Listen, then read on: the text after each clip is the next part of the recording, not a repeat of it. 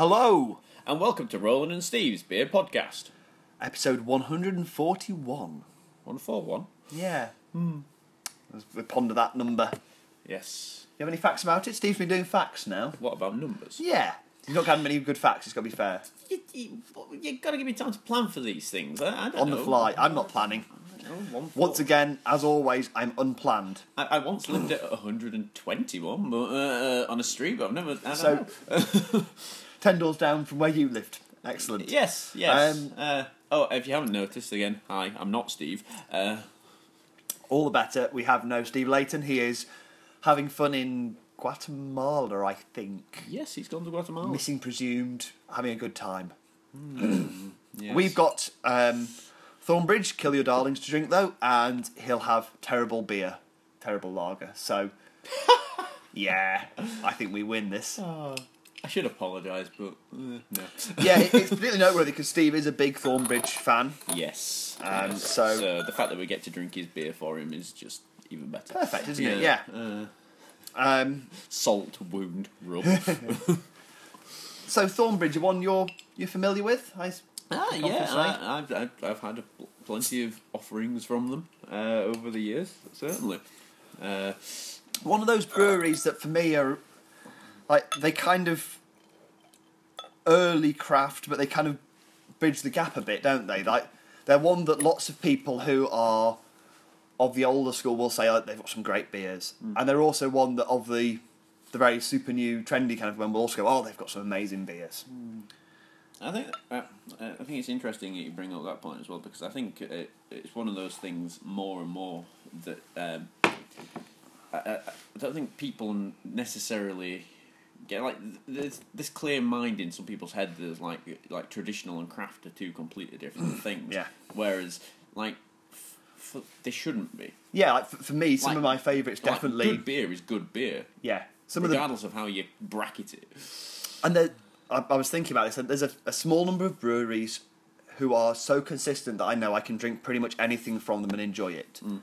Thornbridge, Marble, Hawkshead, like jumped out to me as all ones where like, it's not a matter of what mood I'm in. It's not a matter of um, whereabouts. You know what what the particular brew is. And like, if I see a bottle from one of them or a, a beer on, on tap from one of them, I'm like, yeah, I know that's going to be good.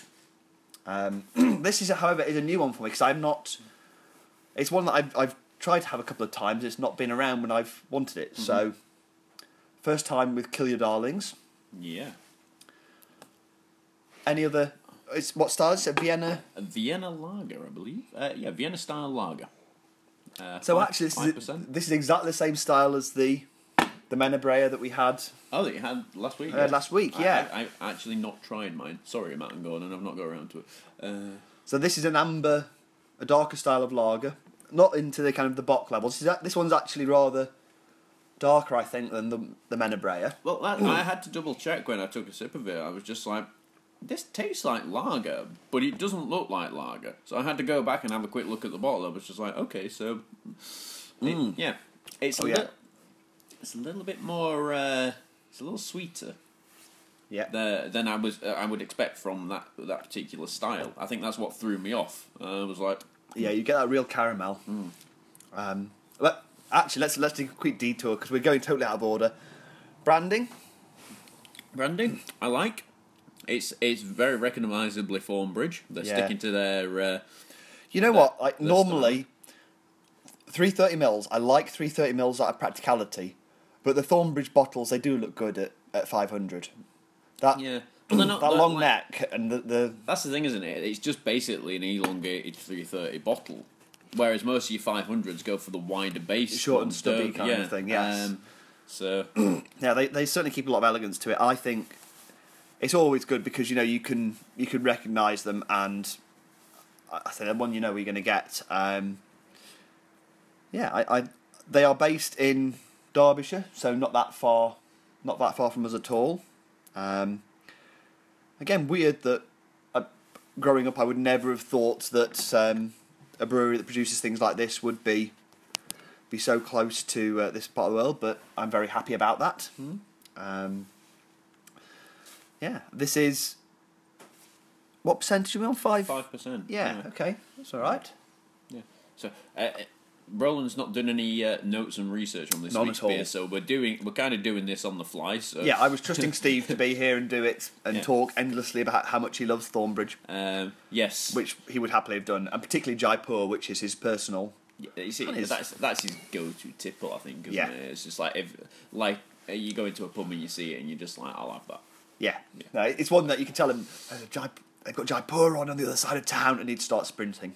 Yeah. Although to be fair, Well these parts, it. if I if I got word a pub was serving Jaipur, I'd do probably do the same as well. Yeah. Uh, Absolutely understandable. yeah. So, what do you think to this beer then? Um, I'm finding it hard to get past the sweetness. I've Yeah. Gotta be honest. Uh, the sweetness is definitely dominating this. Um, It's definitely got a lot of that kind of caramel flavour to it. Mm. But it's definitely got also that, that lager bite to the finish, yeah, which I, yeah, I rather yeah. like. There's a bit of hops, but it's not a hop monster by any means. Very balanced. There's quite a lot of, of that lager yeast flavour, I think. I actually rather like that. Um, as a sweet lager goes, I'm I'm quite a fan of this one actually. Yeah, I, th- I, I can I can see why. I think like uh, I think for me, I'm um, I'm not really a fan of this style. It, it, anything overly sweet, I don't I don't tend to get on with. Um, but as an example of of this particular style, I think is very good. Yeah, Uh, well, I'm- you I'm- know, I, I, I can't find anything negative in there uh, to say, oh well, that I don't like this, I don't like that. Um, they could have done this better. I'm pouring myself a little bit more, so it must Yeah. it must be going down. It's going down pretty well. Um, Yeah, I don't think this is a particularly out there example. So, like that, I know that um, Cloudwater. I was saying when the Menabrea, Cloudwater did a an amber, uh, like a Vienna that I had, Hmm. which was with Australian, oh New Zealand hops. Sorry. Um, okay, so that would have been a, a, a lot more punchy, I Hmm. would imagine. Uh, and really, really different. Um, uh, this one, uh, I would guess, is European. They've hops. tried to keep to the, the, the traditional approach, just Yeah. do it, just their version of it. Yeah. basically. I think that's right, and, and there's a good volume of hops there, but they are. It's a fairly traditional. they've not tried European they've hop flavour, Yeah, they've not a not tried twist on a it. British twist on it. Yeah. No, um, and I, I think that's no bad thing because we don't see that many of this style of lager. So having somebody, a good brewer in the UK, producing something fairly authentic. Yeah, there's no, there is there is nothing wrong with uh, uh, imitation uh, in the sense of you've got a particular beer style and you want to challenge yourself to see if you can brew that beer style the traditional way. Yeah. Um, I And- think, and I this think is- one of those problems, isn't it, within any specialized industry? Like sometimes people always feel they've got to be pushing the boundaries. We have this within our industry. Yeah, you know, definitely with it's- coffee. and sometimes there, there's nothing wrong with. Uh, just trying to finding something inter- an interesting style of beer that you Yeah. like, and as a brewer, trying to Replicate. replicate that faithfully. Um, And lagers are are tricky to do. Technically speaking, lagers are tricky. That means you've got to lager them, so that means putting them down for um, one or two months of resting, which means you know that's extra extra time that you're going to have to yeah, hold it onto it before you can sell it. A lot longer than technically you've got to get your temperatures for, for fermentation really right and it's very easy to create off flavors like um, sweet corn which you can sometimes get if you're not careful or um, sulfurous flavors if you're not careful. So i think they technically i think they've done a really good job which i'm not at all surprised by from from thornbridge. Definitely one of those breweries that are very technically savvy i think I guess as they're brewing technically they're very competent, uh, Mm. and I think that's just an experience thing.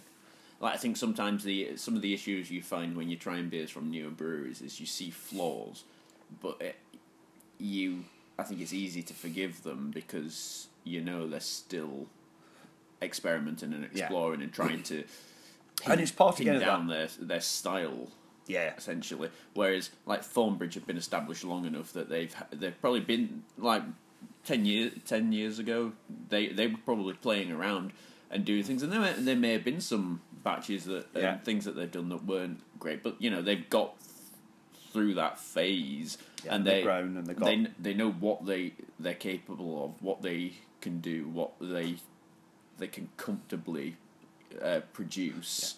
And again, like, they've innovated, but at a, at a nice kind of balanced rate. Like they're not ones for suddenly throwing out totally out there kind of beers out of nowhere.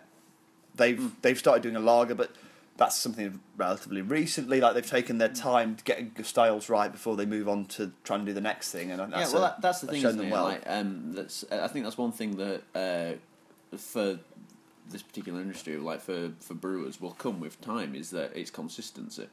Yeah, That's that's that's when you've become a great brewery. Is when you've got that level of consistency. And like some of the younger brewers, that some of the younger breweries, uh, while they produce fantastic beers, maybe sometimes will have that lack of consistency from Yeah, batch to batch. bit hit and miss. Whereas, like with someone like Thornbridge, they've gotten to that level now where they they know how to consistently produce something. Yeah. Like you pick a bottle of this, you'll probably it'll probably taste the same from bottle to bottle. yeah. Um, and we're, we're before we uh, start recording this, we're actually just talking about uh, some beer that we tried recently um, from a, a, a newer brewery. And um, Roland was just asking me what I thought of it, and I thought, well, it was very, you know, it was very tasty, it was very nice, it was very pleasant. And he would, he just asked, oh, uh, did yours taste a little funky? And I was like, not that I recall, and it's something I would imagine I would have Yeah. noticed. And I think that is just uh, that sign of that you maybe not getting the same the Yeah, level like, of consistency from when you're when you're really, I, s- I, I w- I would say in this particular case probably a bit of a bit of wild yeast got caught in, in the bottling Yeah. and like that kind of easy easily done. Even some really good breweries. I've had examples from what I would have thought fairly well established but smallish breweries who still occasionally mess up things like sanitizing the bottles properly and something gets in. Um, if you're doing it as some like a home brewer, then I don't, you know, you don't care. You write off a couple of bottles because you mess something up. It's part of the fun kind of of it. But when you become a commercial business, it doesn't always necessarily add negative flavors. Like I, I was saying, actually, we talked about it. I really enjoyed that bit of wild yeast flavor that I ended up with in, Yeah. in my beer. But but you could eat, It. some people would probably find that off putting. yeah, and the consistency wise, it becomes an issue in terms of carbonation and stuff. That becomes an issue. So yeah, um, and Thornbridge, you you know that they are. They've got a lot of the advantages of that size and experience and scale that they they've just they're really thorough about getting a really well brewed beer out there that they know what it's going to taste like and you know it's you pick up another bottle of this in say six months time I've got a good confidence what it's going to taste like But you, they've got. I think they're one of the, these breweries that, that they've got to the level where not only do you get the consistency, but you can still get interesting and var- like cons- consistency can sometimes be confused with being boring yeah and generic and bland. And that's like that's not what that's not what I mean when I'm saying consistent. What I'm meaning is that like technically every time they brew a particular style of beer, it's going to taste how they expect it to. Like the finished product that they send out that door, they're confident that it's going to taste exactly how their their brewer expects it to, and yeah, right we should we should wrap this up quickly I think yes, because we've as much as we do Yeah. we're Yeah. happy to this. right let's um, let's talk ratings Let's talk ratings. Go on then. Well, eh, it's one of those kind of days where I've had lo- we've had lots of these long conversations about various subjects today, and uh, this is, I think, a perfect way to cap this sort of day off. So I'm going to be really generous and go with an eight, even though it's not my kind of style. you know what? We've spent a, a day of, of disagreeing on stuff, and uh, it seems a shame to ruin that, but I think I'm going to. I, I actually agree. This is probably. It's a style that I, I quite like, actually. Uh, I think they execute it well. It's not surprising, but it is pleasantly fulfilling all of the criteria I want. If I was in the mood for this kind of style of lager again, I would definitely take this as a kind of go-to one. Um, but at the same time, I don't feel myself compelled to rush out and drink more of this over maybe a Jaipur. Maybe that's a, a reflection on beer preferences and so on. But um, yeah, no, I, I think this is a, a good beer, and I'm going to go eight as well. That's it. Agreement. Yeah, Wow. agreement. Let, let's let's Why- not why- tell Steve on that why- one. Why couldn't you just agree with me earlier on in the day, Roland? Why did you have to be difficult? no, no. no comments. Yeah. Uh, It's a stupid question, really. Yeah. I expect nothing less. Yeah. Should we? Uh, shall we drink up and shut up? we absolutely should. Yeah. We are done.